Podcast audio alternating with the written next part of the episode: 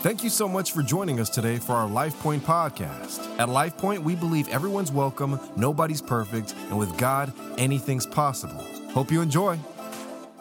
Well, welcome, welcome, welcome to LifePoint Church. How you guys doing? You are awake and alive.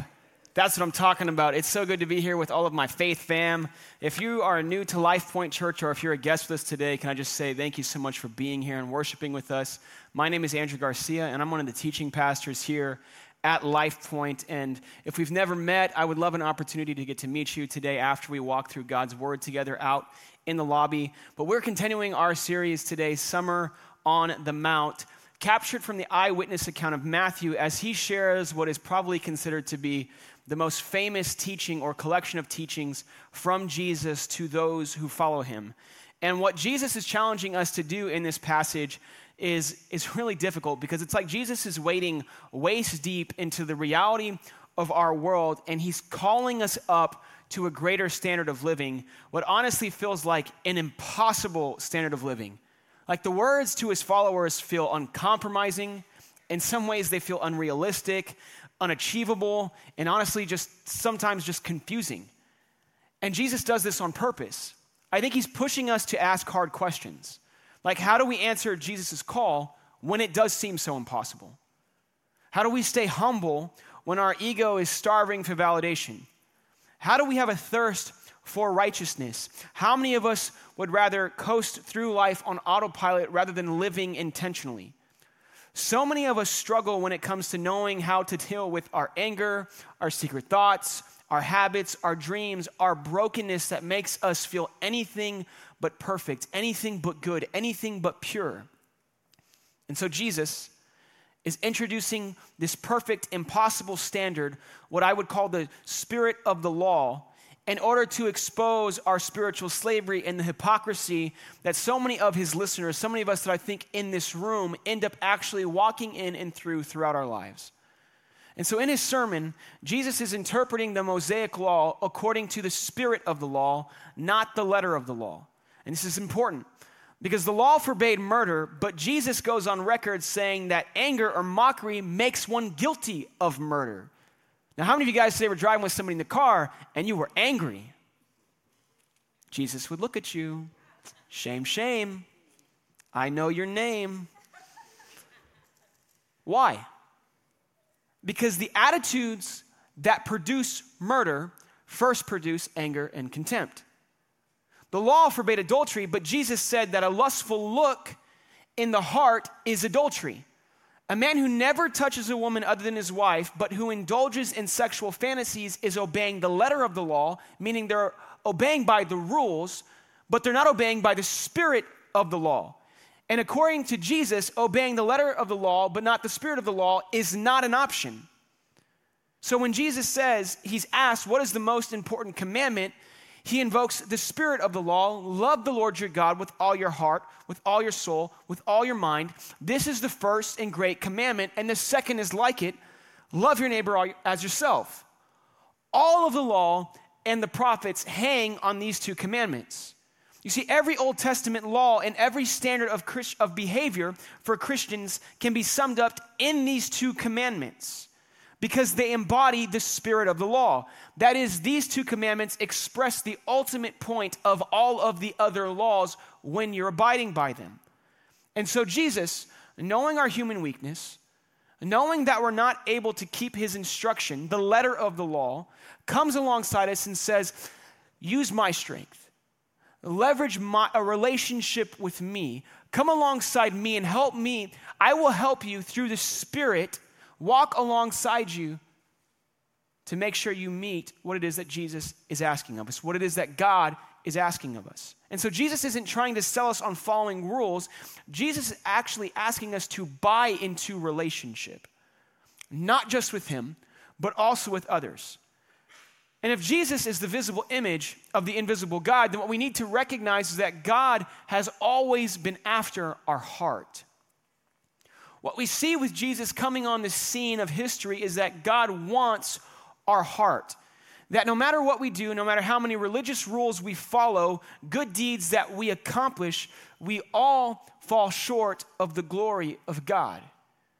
Meaning, we can do good in moments, but it's impossible for us to sustain good through our lifetime. We can reach moments of perfection, but we cannot live there. We recognize that there must be more to this life, but the truth is we have no idea what to do with the holes that are in our heart. And so God comes down, entering humanity through Jesus, God in the flesh, to show how far he is willing to go to prove his love to us and the weight of our soul and how much it matters to him. We need help. We need hope. And with that in mind, Jesus says, come and follow me. There's no plausible or possible way to earn God's love, his salvation, or his grace. These are gifts given to us by a Father in heaven through Jesus. And the Sermon on the Mount is not simply rules to follow. It's an invitation to live under the grace, experience the blessings, and have life abundant by living Christ-like. A reality only possible through the supernatural grace of Jesus living within us. Without him, we can do nothing. It's all about who Jesus is and whose we are. It's all about who Jesus is and whose we are. And Jesus has come along to spur us along in our pursuit of the ideal, his ideal, even in the midst of our real. And Jesus is saying, I'm not trying to push you towards perfection by tomorrow. I just want you to make progress today. There's a framework that we can live our lives by that can bear fruit that is everlasting internally and externally. Jesus has come to inaugurate a kingdom of vision and values that goes beyond what our eyes can see, what our heart, heart holds dear, and what our minds have been taught. And Jesus is saying, when you come to know me, you can be someone new. A better version of yourself that you never knew was possible. And this is important for us to understand because the conversation that we're stepping into today, I think, is so relevant for so many of us in this room. Because no matter how much our world changes, the same human heart that was in humanity thousands of years ago is the same heart that's in me now. The landscape might be different. Things might appear different or better or more advanced, but it's the same broken, beating heart in me that was in them since the beginning of time. And we have to lean in because Jesus is going to frame our emotions and our feelings that we wrestle with in life that so often push against our faith in God. So we turn to Matthew six, starting at verse twenty-five. Do not be anxious is the title of this passage. Therefore I tell you, do not be anxious about your life, what you will eat or what you will drink, nor about the body, what you will put on. Is not life more than food, and the body more than clothing? Look at the birds of the air. They neither sow nor reap nor gather into barns, and yet your heavenly Father feeds them. Are you not of more value than they? And which of you, by being anxious, can add a single hour to his span of life? And why are you anxious about clothing? Consider the lilies of the field, how they grow. They neither toil nor spin. Yet I tell you, even Solomon in all of his glory was not arrayed like one of these. But if God so clothes the grass of the field, which today is alive and tomorrow is thrown into the oven, will he not much more clothe you, O you of little faith? Therefore, do not be anxious, saying, what shall we eat, or what shall we drink, or what shall we wear? For the Gentiles, those who would be considered unbelievers, seek after all these things. And your heavenly Father knows that you need them. But seek first the kingdom of God and his righteousness, and all these things will be added to you. Therefore, do not be anxious about tomorrow, for tomorrow will be anxious for itself. Sufficient for the day is its own troubles. Now, before some of us attempt to tune God out because we think we're not anxious, we aren't dealing with anxiety, I want to help us really grasp the depth of what Jesus is saying here. And we're going to take a magnifying glass and start with the word anxious because I don't think Jesus is leaving anything up for our interpretation. You see, translations can be really tricky.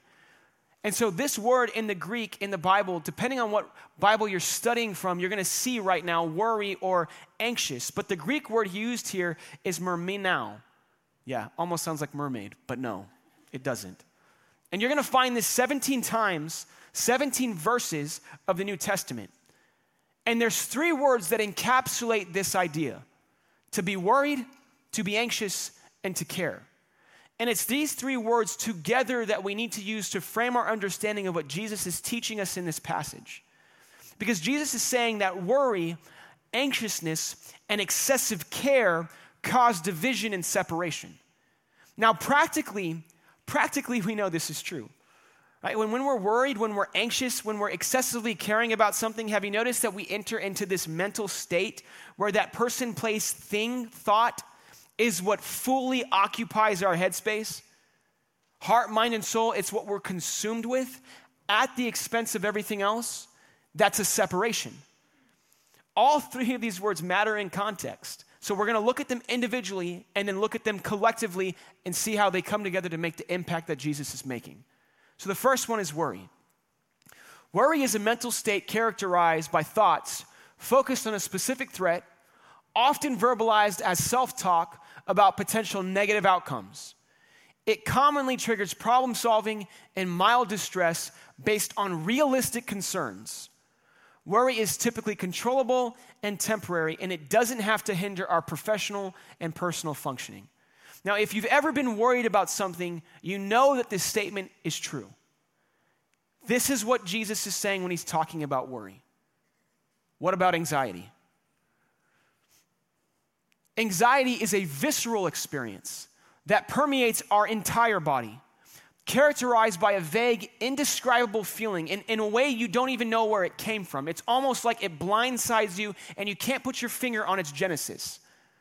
It involves both verbal thoughts and mental imagery. Unlike worry, anxiety feels unsolvable and creates intense emotional distress. And if you've ever dealt with anxiety before or anxiousness, you know this is true. So now let's look at care. Care is an expression of an earnest concern encompassing both positive and negative contexts. It reflects genuine attention and consideration, whether it be in fostering positive rela- relationships or addressing potential issues. Care demonstrates a deep sense of responsibility, a desire to protect, nurture, or alleviate distress. However, it can also manifest in negative ways when becoming excessive or overly intrusive, stifling independence, or fostering unnecessary worry. So what is Jesus saying? That care to the point of anxiety is contrary to faith in God. And how many things do we excessively care over within our own lives? You see how Jesus is touching everyone in the room with this statement. It's necessary that we give basic attention to having food and shelter. But the fact that the same word for care can also be translated to anxiety or worry shows that the line between care and worry or anxiety is mighty thin. Reasonable care can quickly turn awry. It can quickly go sour. When our desires are excessive, leading us to continually focus on our earthly existence instead of eternal life, we create holes within our souls. But the good news is that these are the same holes that Jesus compassionately addresses all throughout the Gospels. The deep-seated worries and anxieties that plagued men, women, and children of his day. Jesus could see their needs physically, but he knew what their souls needed spiritually. He went beyond merely just providing physical comfort and sought to awaken their spiritual understanding, which I think he wants to do for us today as well. Because worry and anxiety not only impact our physical well-being, they actually serve as reflections of spiritual health for us. It holds up a mirror. You see, our thoughts and actions are profoundly influenced by the condition of our heart and the values that we hold. Our thoughts and actions are profoundly influenced by the condition of our heart and the values that we hold. Jesus is telling us to examine our emotions because our emotions are clues that reveal whom or what we truly worship or trust within our present life. And with this, Jesus is trying to gently expose, wake us up to the underlying values and thought patterns that are breeding anxiety and worry within our lives. Trying to wake us up to ask the question, why do I excessively care? His intention here is not to shame us, but to seek to invite us to place our trust in him as the ultimate creator and provider of our needs. And so when Jesus instructed his disciples on worry and anxiety, he's trying to share three perspectives with us. Three perspectives that I think help reveal how our emotions, if not handled correctly, can actually hinder our spiritual journey, our walk of faith with Jesus, underscoring our need to be paying attention to what's happening with our heart, mind, and soul. Because while Jesus wants to alleviate our needs physically, he's really coming after our heart and working on us spiritually. He wants us to dig deeper, to figure out what it is that we value and how to battle against the thoughts that we're working against in our life. Because faith is not a feeling, faith is a choice. And how often do we find ourselves swayed by what we feel rather than trusting what we know is true? Like, for instance, just because I'm hungry doesn't mean I need to eat. And I like to eat. Anybody feel me? Late night snacks, you know what I'm talking about. You're like, you feel like your body's crying out for sustenance. Mine does, and I'm like, nah, bro, I got some handles to last me a couple weeks. I'm gonna be okay. But if I follow what I feel, rather than being intentional about how I live, I end up in places I didn't expect. Worry, anxiety, and excessive care reveal where we place our trust and have our priorities. And this is perspective number one, that my worry, anxiety, and excessive care reveal how my heart views God. This is big. How does your heart view God? Tim Keller, a pastor and a theologian, wrote, "Worry is not believing God will get it right, and bitterness is believing God got it wrong." How we respond to life's troubles reflects how we view God and whether we trust who he is and how he is acting towards us.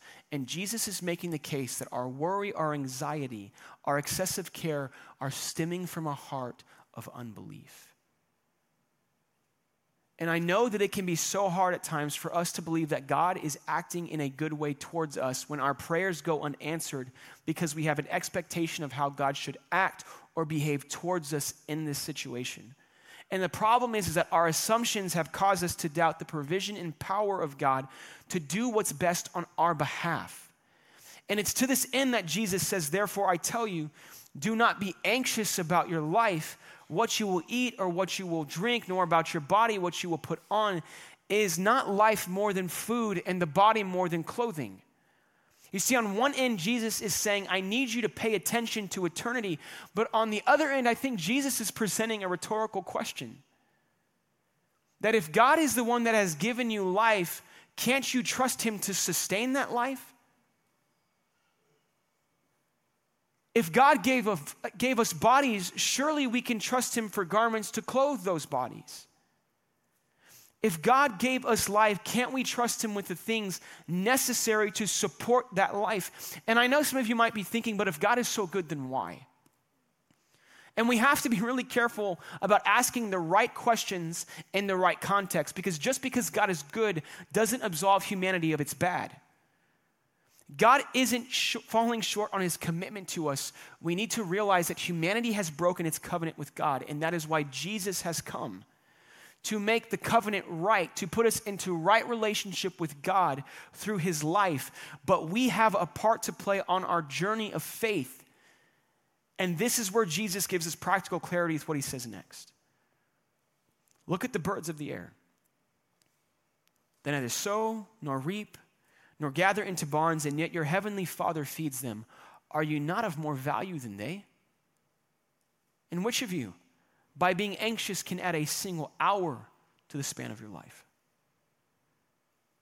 This is genius, but I think that we can read and get this wrong.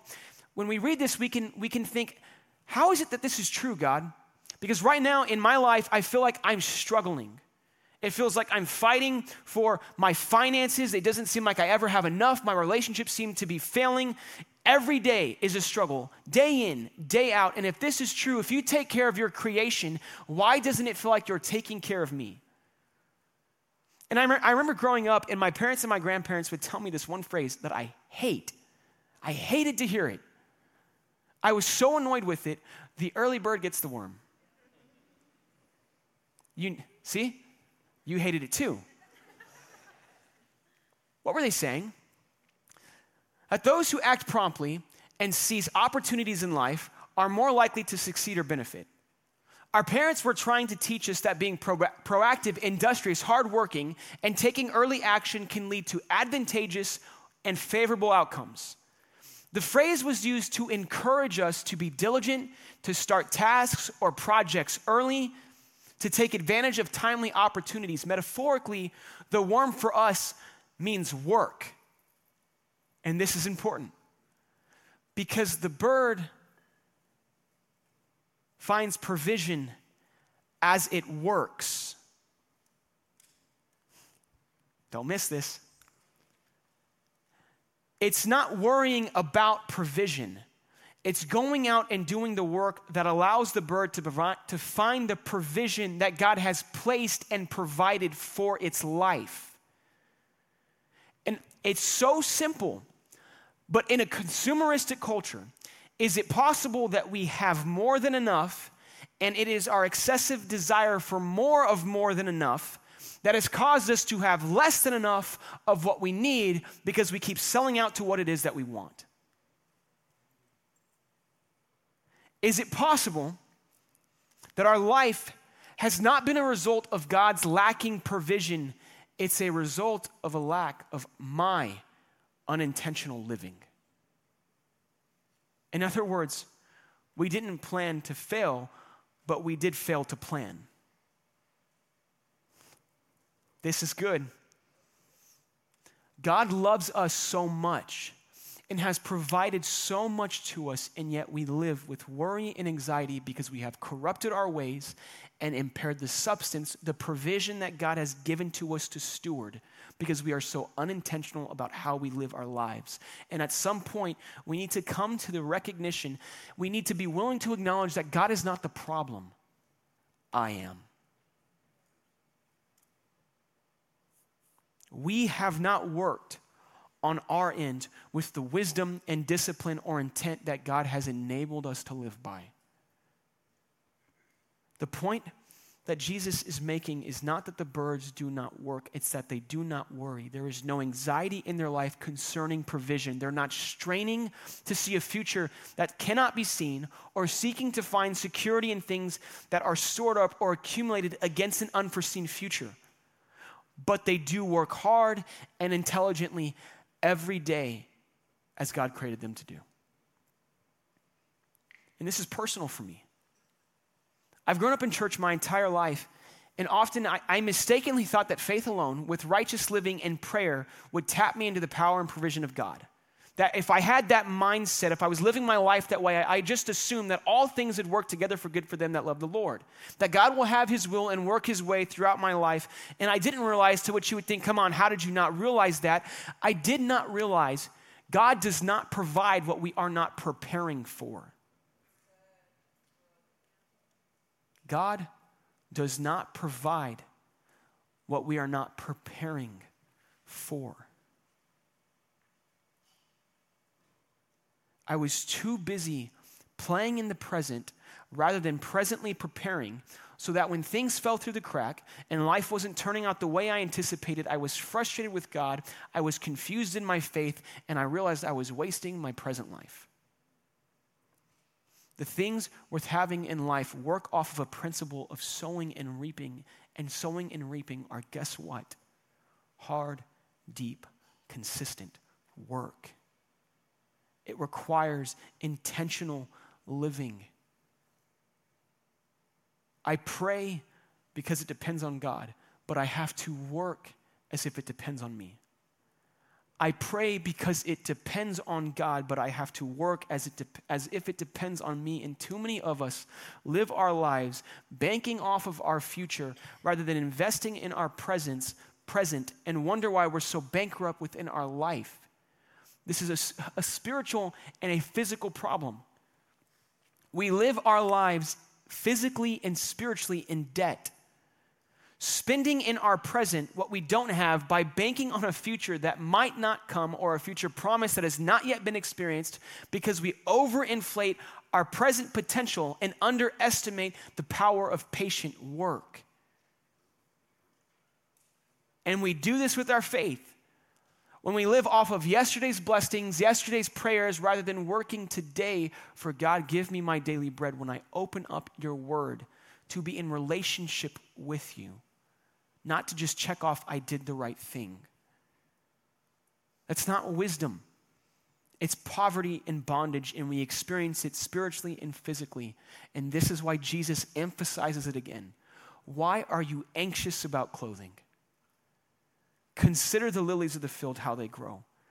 They neither toil nor spin, yet I tell you, even Solomon in all of his glory was not arrayed like one of these. But if God so clothes the grass of the field, which today is alive and tomorrow is thrown into the oven, will he not much more clothe you, O you of little faith? Jesus is inviting us into another perspective. My worry, my anxiety, my excessive care reveals what it is that I value. Jesus is saying life on earth is short, and you can't take anything with you when it ends.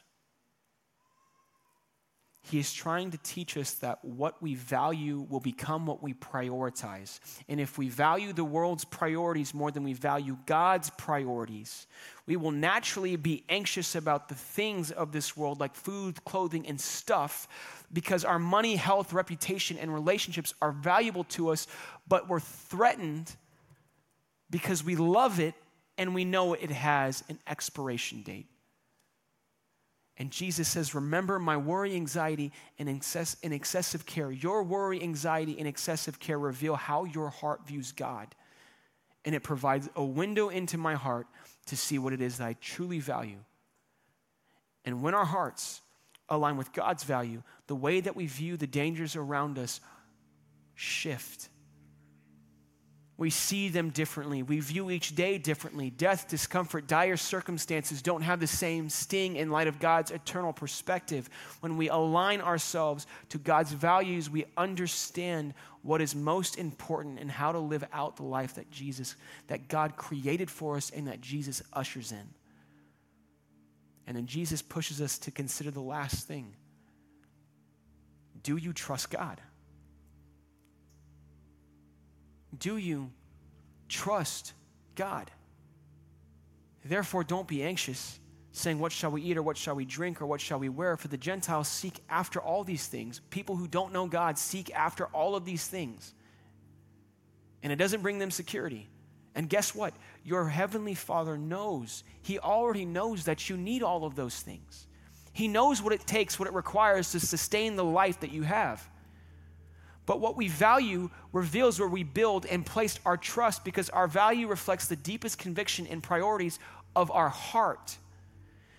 This is ama- Jesus is layering and wrapping his teaching on itself over and over and over and over again, because he's saying if you would follow what you feel rather than being intentional about how you live, you will end up in places you never expected. Worry, anxiety, and excessive care reveal where we place our trust. When we hold on to something as valuable, we invest our time, our energy, our resources. And when we do that, what we're demonstrating is that thing, that we trust it, that person, that thing, to bring about some kind of fulfillment or security or success for our life, to fill up that hole that we know that we have. And our values are governed by our heart. It's what guides our decision making. It's what shapes our actions. It's what's indicating where we place confidence and reliance. And so by examining what we value, Jesus is saying you can see where you have placed your trust and what is driving your choices and behaviors day in and day out. Because what you value is where you are building and placing trust. And what is the opposite of anxiety? It's trust. The opposite of anxiety is trust. And this is why Jesus is landing here. Because trust is saying, God, I will put my confidence in you, that you have my life in your hands. As I do my part well, you will always come through on your behalf. How do we address the anxiety, the worry, and the excessive care in our life? This is what Jesus says. But seek first the kingdom of God and his righteousness, and all of these things will be added to you.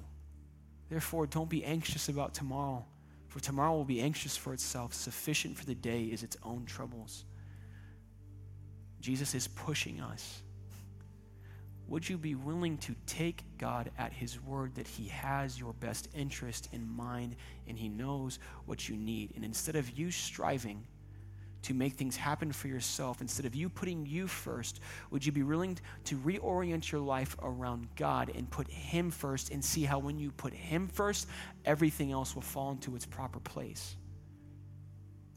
He's challenging us. That if your heart would beat after my heart, your world will become so much bigger, so much better, so much richer, richer than you could have ever imagined, because following Jesus will make your life better and will make you better at life. And all faith, no matter how big or how small, has access to the same Savior. This life is a fatal condition. Why are we working so hard to attempt to preserve the things in this life that will ultimately fade, and neglect the thing that is going to last forever, our soul? You know, and it's reasonable. It's reasonable to be consumed with life if you don't have a hope that goes beyond this life. It's reasonable, it's reasonable right now if you're in this room and, and you're so consumed with your present living. Jesus understands this. But he's trying to separate us from that. When he says, come and follow me, he's inviting us to experience and see the love of God for our lives, which is like a father who perfectly loves his child. Jesus isn't asking you to neglect anything. He's saying, prioritize your life appropriately. Put the pursuits of life in their proper perspective and seek God's kingdom by organizing your life around God's vision and God's values. And when you do that, you will begin to live in and live out life and life abundantly. And Jesus is saying, the anxiety that you face, the worry that you have, the excessive care for self, success for things is temporary. Those things won't last. But if you would be willing to view your world with me one day at a time, leave each day as it comes, work hard as if working for God, trusting that some of the success that he gives you for the day, he will help you see the provision that he has for your life. Be driven by love for him. Be driven to carry out his kingdom that's unfolding in us, around us. Worry and anxiety only wear out the mind and the body. You know how exhausting it is. So many of us walked into this space today and we're so tired, and it's not that you didn't get enough sleep, and it's not that you don't that you haven't really organized your life in a way that it works. It's like you're striving and holding on to so much of you that you've forgotten that the life that you need comes from God, not you. You can't produce it. You can't give yourself the deep rest that you need. You're working so hard to provide for yourself what only God can provide for you. Would you turn back to him? Because following Jesus is not only the way to peace, but to God's power and provision for our lives. Worry and anxiety, care and peace don't come from circumstance, but from the heart. And the question that Jesus is pushing us to ask ourselves is, who has your heart? Where are you placing your faith? Because you're trusting in something, in someone. And Jesus is saying, if you would just accept my invitation to come and follow me, if you do what my word says, I will begin to shift your perspective. And the good news is, is you can pray, God, I need your help in this. I need you to come alongside me and to help me, to help move my world forward in a way that is working, where I'm not spinning my wheels, where I'm not trying to be self-serving, but where I am being faithful to follow your word day in and day out. Jesus is wanting to experience something more fulfilling, something better. But would you be willing to trust him and do the deep work of aligning and then living out God's word? Because if you would, everything can change.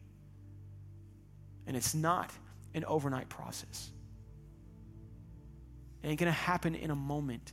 It's going to be day by day. It's painful, it's hard, but it's worth it. Would you be willing to put your trust in him? Let's pray. Heavenly Father, we just come before you, God, today. And God, there are so many of us, God, who have come to this space today, God, and you've actually drawn us here to you. God, there are so many things happening in our world right now, God. We worry about, we're anxious about, we have no idea what to do. We're so concerned, God, with painting the right picture, excessively caring over certain things, God, usually material things that have, they have no eternal worth. And yet we spend all of this time investing in things that are ultimately shallow, God. And then we wonder, Lord, why our lives feel so bankrupt from the inside out. And God, you've come through Jesus to tell us there's a better way to live. There's a better way to walk, but it's going to require work. Following Jesus isn't just saying, I accept you, I believe in you. It's then saying, now, how do we go to work? How can I, my life begin to change from the inside out? How can I begin to allow God's Spirit to help me enter into relationship, God, with you, that I'm not, that I'm following your word because I want to. I want to know you more. I want to know you deeper, God. I want something rich and intimate and fulfilling. God, I know that there's some people, God, in this space, Lord, right now who have never said yes to following you. But if, if they were honest, they've come to the end of their line. And right now in this moment, you're just extending an invitation if you would be willing to say, Jesus, I follow you. That would be the first step of everything changing. And then God, I know there's some people, Lord, in this room, we've been following you for a long time. We say we believe in you.